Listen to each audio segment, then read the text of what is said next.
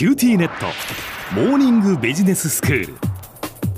今日の講師は九州大学ビジネススクールで企業倫理とリスクマネジメントがご専門の平野拓先生です。よろしくお願いします。よろしくお願いします。先生今日はどういうお話でしょうか？はい、えー、今日の話は、まあ、社会的な危機の時こそ、まあ、経営哲学が重要であるということについて話していきたいと思います。はい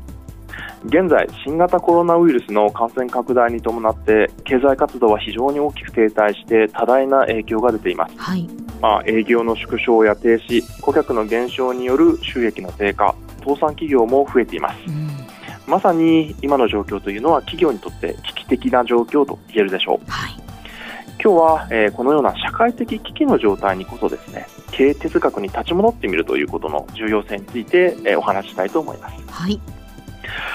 リスク学においてはこのような、まあ、危機的な状況においても企業を存続させるマネージメントのことを、まあ、クライシスマネージメントというふうに呼びます。クライシスマネジメント。いわゆるリスクマネジメントとは違うんですか？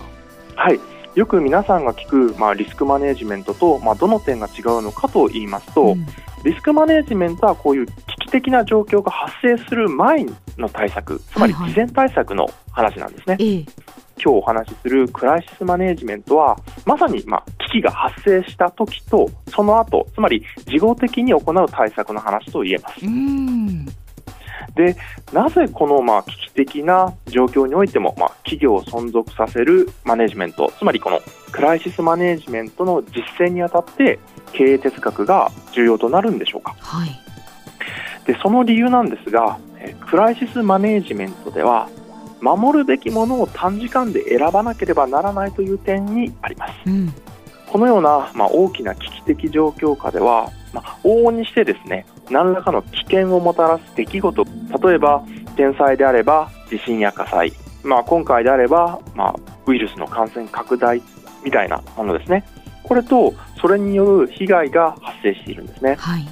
でこれらの発生した被害によってですね企業というのはその、まあ、危機的な状況でなるべく、えーしっかりした対策を打ちたいと考えてもですねうん。この対策に使える資源簡単に言うと人とか物とかお金が必然的に限られてしまうんですね。うん。例えば大規模な地震が発生した際のこのクライシスマネジメントについて考えてみましょう。はいまあ、この時企業はいち早くその地震による被害状況を把握して必要な対策を講じなければなりません。うん。しかし地震の振動によって被害状況の把握に必要な設備が損傷している場合っていうのが出てくるんですね。ええ。先の東日本大震災では通信網の寸断により、まあ、被害把握そのものが行われなかったっていう事例が非常に多く報告されています。うんまた交通機関の損傷によって、まあ、対策に当たるべき、まあ、従業員が集まらないことも大きくあります。そうですよね。経営者としてはやはりさまざまな対象を被害から守りたいんですね。ええ。人でありもちろん従業員の命でありそしてまあ大切な、えー施設とか物であったり、まあ、売上や評判なんかもそれに当たると思うんですがうんこういうふうに守りたいものはたくさんあったとしても利用できる資源が非常に限られることによってクライシスマネジメントでは必然的に守れないものというのが出てきてしまうんですね。うんしたがってクライシスマネジメントでは企業経営にどんなに大切であっても自社が守るべきものにこう優先順位をつけてちょっと酷な言い方をすると取捨選択しなければならないという、まあ、非常に過酷な意思決定が求められるんですね。非常に厳しいですね。ええ、しかもこのような厳しい状況に加えてですねはい。クライシスマネジメントでは発生している被害を早急に食い止めなければならないので時間との勝負になってしまうんですね。うん。クライシスマネジメントではすでにまあ何らかの災害つまりは危険をもたらす出来事が発生して被害が出てしまっているので早急に被害拡大の防止策をしなければなりません。うん。時としてあっという間に対策が打てない状況に陥ってしまうケースもあるんですね。はい。したがって意思決定やコミュニケーションにかけられる時間が非常に限られてきます。うん。クライシスマネジメントの特徴を表した言葉で暴れるクマを前にして座って議論する時間がないというのがありますがまさにその通りだと言えます。はいまとめればクライシスマネジメントは人も物もお金も足りない。しかも時間も足りない中で自分たちが守るべきものを決断しなければならない行為と言えるのです。はい。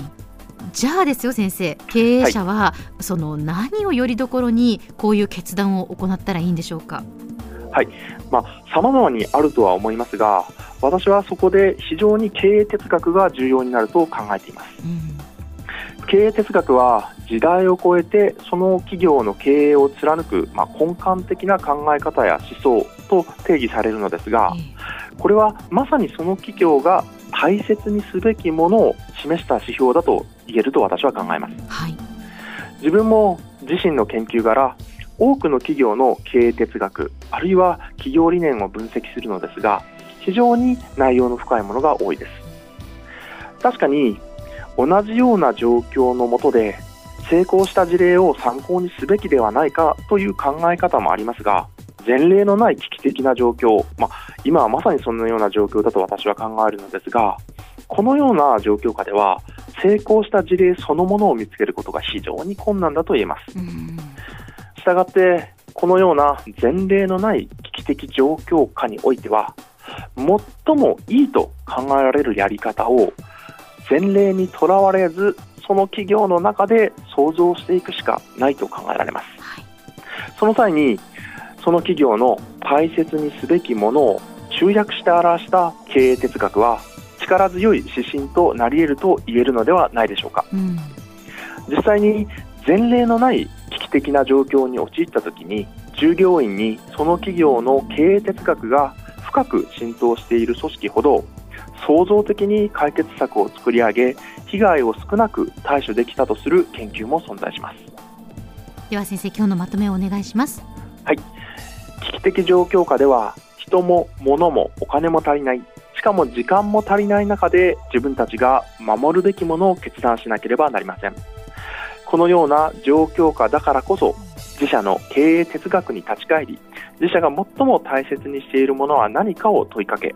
そこから見出される守るべき対象に特化した大胆な戦略を講じることが必要と言えるかもしれません。今日の講師は九州大学ビジネススクールで企業倫理とリスクマネジメントがご専門の平野拓先生でした。どうもありがとうございました。ありがとうございました